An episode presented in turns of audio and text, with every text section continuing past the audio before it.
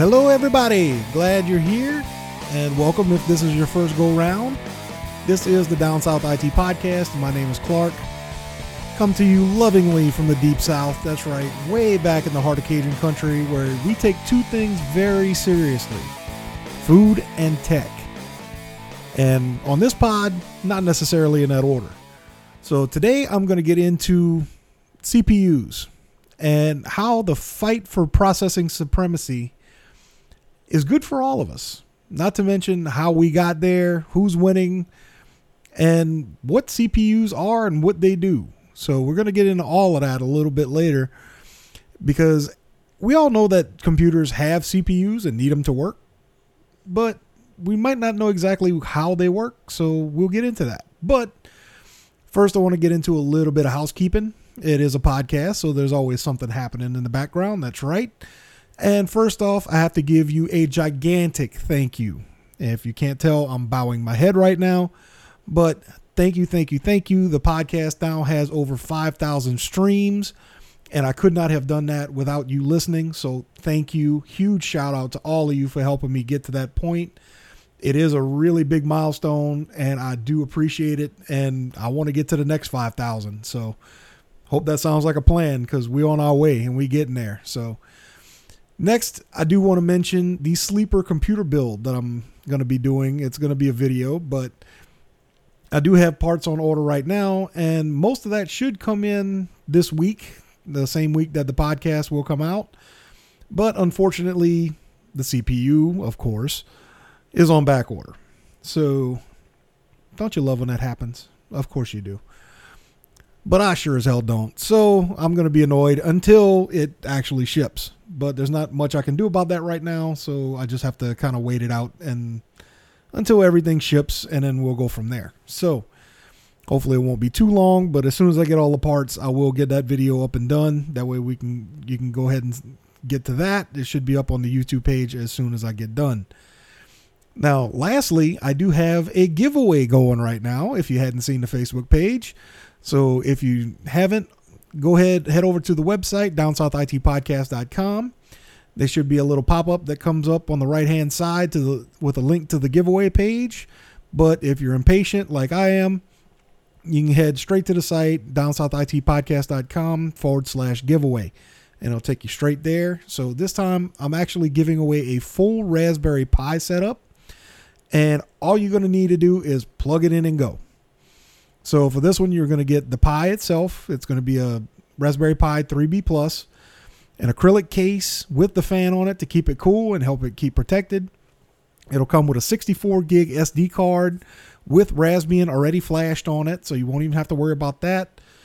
Along with that, you get the power supply, six foot HDMI cable, and a wireless keyboard with built in mouse trackpad. So I just wanted this to be super easy. Just plug it in, plug the HDMI cable right into your TV or monitor or whatever you happen to have, and you can be up and surfing the web in probably less than five minutes. So it really couldn't be very, much easier than that. And of course, with the 64 gigs of space, you really, if you wanted to, could use this as a replacement desktop if you wanted to just surf the web and check email and a few things like that. And it'll also give you a little bit of the flavor of Linux if you haven't used it before. So there are a lot of things that you can do with one of these little beauties. You can head over to the website and put your entries in, get it in now. You can also look at some of the build guides that I have there for the Raspberry Pi. That way, if you wanted to use the Pi in a way that, you know, I've shown before, either as a retro gaming console, which if you do that, you'd have to reflash the SD card. But you can do the DNS server, you can do a VPN server with it. There's so many different things you can do, and I just covered a couple of them on this podcast. But there's so many things you can do with this thing besides it being just a regular desktop that you can use as you want. So I'll be shipping this to the winner since we're still in the midst of social distancing and all of that. So as soon as the contest ends, I will in fact that'll be actually on April 26th. I forgot to mention that. So that's going to be on a Sunday. It's going to end at 6 p.m. Central Standard Time. I'll be announcing the winner 7 p.m. that same night. So check your emails, check Facebook, different things, you know, whatever you happen to have, because if you have a Facebook page, I'll probably contact you on there. If not, it'll be on it'll be on through email for sure. So check your emails around seven o'clock Sunday night, and that way you'll be able to see if you won. And I'm got a bunch of entries already, so please get all your entries in. You know before six o'clock on the 26th. You can enter as many times as you want. The more you do, the better your chance to win. So good luck to everybody. And like I said, I'll be shipping it out to the winner, so you won't have to do anything. You know, I'll I'm probably going to ship it either FedEx or UPS. I hadn't decided yet, but either way, you'll get it, and that way all you got to do is plug it up and go. So good luck to everybody. Get your entries in, and we'll announce the winner at seven o'clock on the 26th.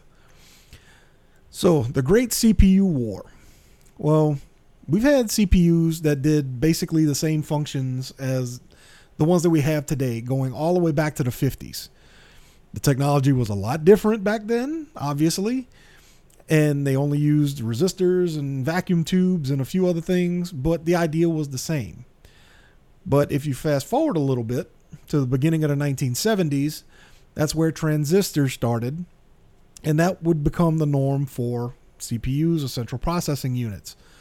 This is where we begin because that's when Intel launched the first two CPUs that we can trace directly back to where we are today. The first one was the Model 4004, the second was the Model 8080. The first one was in 1973, second in 1974. And these were very first what you would actually call microprocessors. So they were the genesis for the modern CPU. And again, the idea was good, and the output was a lot slower than we have now. But it was the same calculations that they achieved, and these processors worked in cycles just like the modern ones that we have now. And this is the steps in each cycle. First, you have a fetch, which the CPU will retrieve instructions from the program that's open so it knows what needs to be done and how to do it since usually the program's running when this happens, that usually the instructions are fetched from the RAM, the random access memory. Next is the de- decode. This is the function that basically tells the CPU where the calculation is going to be sent. So it'll either be sent back to the RAM so the program can access it or to the hard drive to save for later. It may be put into a a different memory close to the CPU uh, called a cache. That way, that the CPU has access to it much faster if they need it again. But it just depends on what the program wants it to do and where it wants it to send. That way, it knows where to go with it. So that's the decode function. The third is actually the execute. And this is where the CPU does its thing. It'll calculate whatever the instruction said to do it and send the results where it was supposed to. So, and if you take that as a grain of salt, my dad growing up always used to say that computers were high speed idiots. You know, whatever you put in, that's what you got out. So, and this is basically what it is.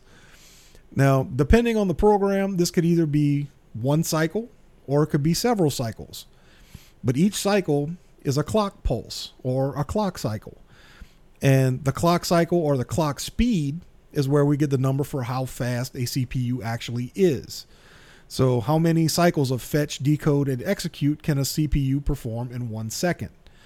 So, that's where we get the CPU speed, like your, you know, 1.2 gigahertz, 3.4 gigahertz, whatever it is. It can do 3.4 million cycles per second. Now, the older ones were only like 80 megahertz, which was 80,000 you know cycles per second. So whenever consumer P- PCs and everything started coming out, they were 80 megahertz, they were 133 megahertz. You could boost them to like 140, give or take. Uh, that I remember, they had the little boost button on the side. But back in the early days, there was really only one CPU and it did everything. But as the technology got better, things got smaller. Companies like Intel were able to take full CPUs and put two of them on a single chip. And they were able to interconnect them so that they could work together. Or even, you know, sometimes they would work separately depending on the job. And this actually started the moniker of dual core. Or And if you go four, it's quad core. Eight is octa cores, you know, that kind of thing. So each CPU, the logical CPU, was called a core. And once you started getting into different cores and different speeds that they were able to achieve, one thing was lurking in the background, and that was actually voltage. The more processing that a CPU does, the more power it needs, which means the more heat that it gives off. So, as CPUs became a lot more power hungry in the late 70s and into the 80s, they had to find ways to cool them off. So manufacturers came up with a solution that we still still see a lot today, and that's a actual cooling fan with a block on it. It's basically just an aluminum block with fins cut in it that'll add surface area, and there's a fan on top blowing down on it to dissipate the heat. And that heat then goes up into the CPU case and is blown out by an exhaust fan. Most modern CPU cases, you know, computer cases, they use this exact same design. Now, granted, a lot a lot of times if you have a higher performance computer, you have a lot more fans. But the idea of using cooler air from the outside of the case, blowing it through the case to cool off the components has been around since the 70s and early 80s. Now, most of the time, this actually is very efficient. Most of the fans and different cooling solutions that they have work just fine, unless you're trying to do something very crazy with your CPU. At that at that point, that's when the manufacturers saw the need to let consumers know how much wattage their beloved CPUs were actually using. Not to mention how much heat they would actually give off, so you knew how to be able to keep it cool. So if you're out in the wild and you see, you know, a box for a new processor, if you're in the market or anything like that, the number of wattage the number of watts on the box is an indicator of the heat that the CPU will be putting out during max operation. So they actually call that the TDP or the thermal design power. And the way that a company measures their TDP rating is kind of murky, at least in the sense between AD, AMD and Intel. But I'll try to break it down for you. Most companies, or at least Intel and AMD anyway, they have built-in fail safes on all their processors. If they get too hot, they're going to slow themselves down on purpose to try and cool themselves off. And it's called thermal throttling. So if they get too hot, they're going to throttle themselves down. Now, this is where it kind of gets fuzzy. In 2006, Intel started rating their CPUs with wattage that wasn't really the max or the point where they would thermally throttle. So if you looked at the wattage on an older Intel chip, the heat that it put out, the wattage would actually be more than what they were saying. Uh, Intel would actually measure theirs at 100% usage. They had some kind of weird formula that they used for a long time, but it wasn't at their upper limit. So the rating would always run low. But they said that, say they said that a CPU was a 75 watt CPU. That was their base. But depending on how it was used, it may actually draw upwards of 100 watts, which could overwhelm some of the cooling fans, you know, that they had at the time. AMD, on the other hand, was they're a lot more straightforward and have been since the start. Their TDP rating has always been at the point that the CT, CPU would actually throttle. So you always knew what you would get out of the chip from the get go. Intel actually started using their their throttling limit as the TDP recently, mostly because they were getting a lot of pushback from consumers, and it was really confusing trying to differentiate their numbers from AMD, and just trying to get a correct cooling solution for one of their chips was kind of difficult. So, but the the TDP numbers really aren't the only thing that Intel and AMD have in their arsenal. Ooh, no, no, no, no, no. This rivalry is basically the main fo- focus of the pod today. And that's kind of what the CPU war that's going on with both of these companies. So, first, I want to kind of give you a little bit of background on both. AMD was founded in 1969, and in 1981, they actually signed a 10 year tech exchange contract with Intel. Each company would earn the right to manufacture CPUs, memory, and whatever other technology that the other company developed, and they would produce it as a sourcing partner. By 1991, when that contract ended, AMD started designing their own chips and began to compete with Intel directly for the CPU market share. In 2006, AMD acquired ATI, a graphics processor manufacturer, and with that, they began to create their own graphics processors, GPUs, or video cards. You know, uh, it's all the same. And in 2014, AMD would officially split into two divisions one focusing on CPUs, the other on GPUs. And they would have some teams that would collaborate for integrated GPU chips and SoC or system on a chip things that we see in cell phones. Now, Intel was founded in 1968 under the name of NM Electronics. But before the end of the, the first month that they were actually incorporated, they changed the name to Integrated Electronics and later in shortened that to Intel. Now, unfortunately for them, the name Intel was already trademarked by a hotel chain, so they had to buy the rights from the hotel chain. So they began their life making semiconductors and dynamic RAM or dynamic random access memory chips. And they had a few other players getting into the DRAM market from Japan. So profits started to dwindle at that point. But at that same time, IBM started to produce and grow their personal computer uh, market. And in part, Intel CPUs were used in the IBM computers. So Intel started to shift their focus to microprocessors in 1983. By the end of the 80s, Intel was supplying microprocessors to not only IBM, but IBM's competitors.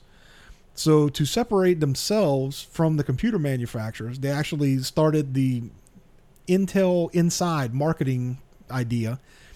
And by the end of the 90s, their Pentium processors were household names. So, from there, the CPU market actually started to slow down a lot between 2000 and 2005. And in 2005, Intel reorganized into different divisions that would focus on CPUs, but in different platforms. So they would have a division for consumer hardware, one for servers, one for digital health, one for mobility. You know, they would make different chipsets for. They make different chipsets for a lot of things. To be honest, they they do CPUs, they do network cards, they have chips for switches, mobile devices, flash memory, graphics processors. Intel makes a lot of different stuff. Okay, they make plenty. But all that being said, that brings us to where things get fun. Because back in 2014, AMD introduced the new Zen architecture of their chips. And with that, they introduced what they called the chiplet. And it uses more cores, but smaller cores with some integrated memory along with a main input output module all on the same chip. Now, the idea was that not only can you put more cores into a chip since they were smaller, but if you manufacture smaller cores, you get more good ones on each wafer of silicon, which is very, very expensive to produce. So if you can get more good chips out of each wafer, then you have a higher yield, so you get a better price. So, other than the price, you get an enhanced speed to go along with that. So, the newer cores are actually they're smaller, they're faster, and being that all a lot of the memory and a lot of other functions that go along with the CPU that were normally outside of the, the CPU itself. They normally had their own chips outside of the, the actual CPU, are all embedded within it now. That gave you a lot more speed, better performance, not only between the cores, but, but for the whole CPU overall. And the best part is the design is actually scalable. So that chiplet design was first introduced with the Rome server chips that AMD branded.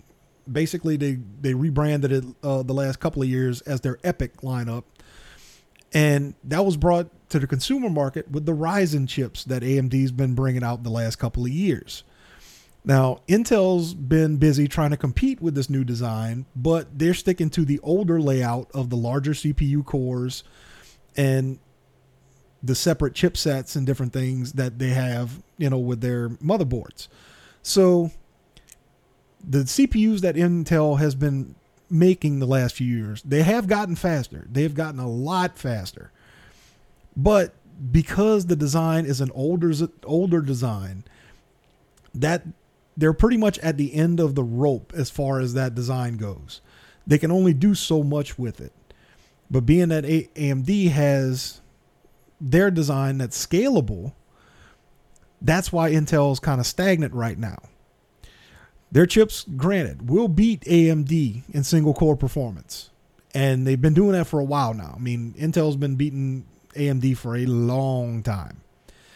But when you look at performance overall, the CPU as a whole, then AMD is not only really caught up to Intel, but in a lot of ways, they left them in the dust. I mean, they got some tests that I've seen. It's just, it's bad.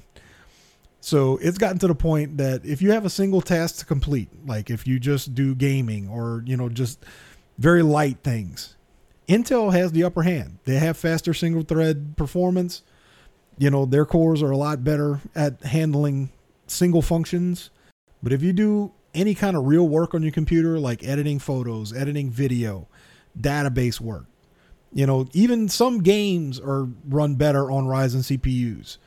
But if you do just about anything other than gaming, you need to look at a Ryzen CPU if you're trying to go for another computer because that's going to be your best bet. And granted, AMD might not beat Intel in gaming performance, but they put up enough of a fight to make it really close.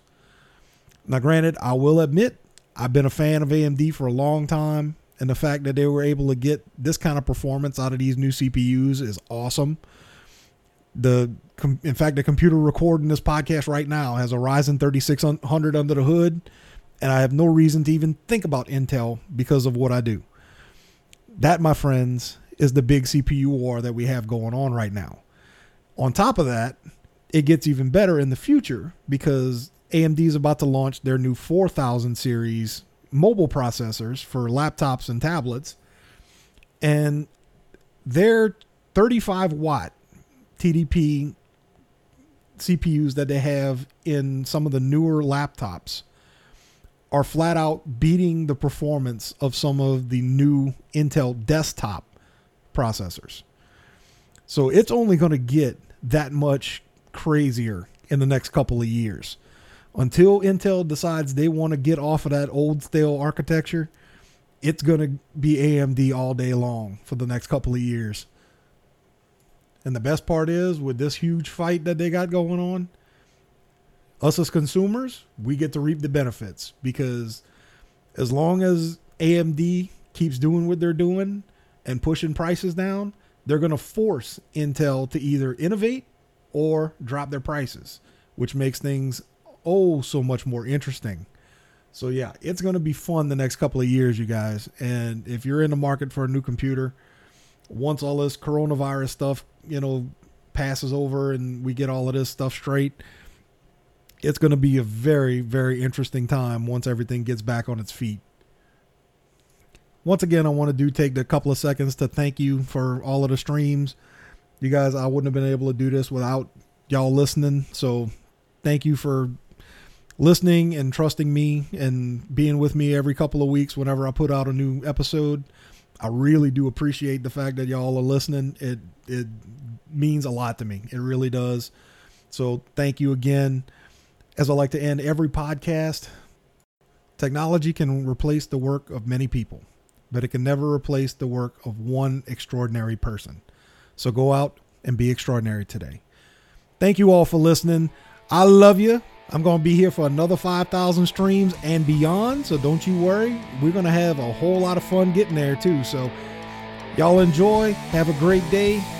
I'll see y'all next time right here on the Down South IT Podcast. Later.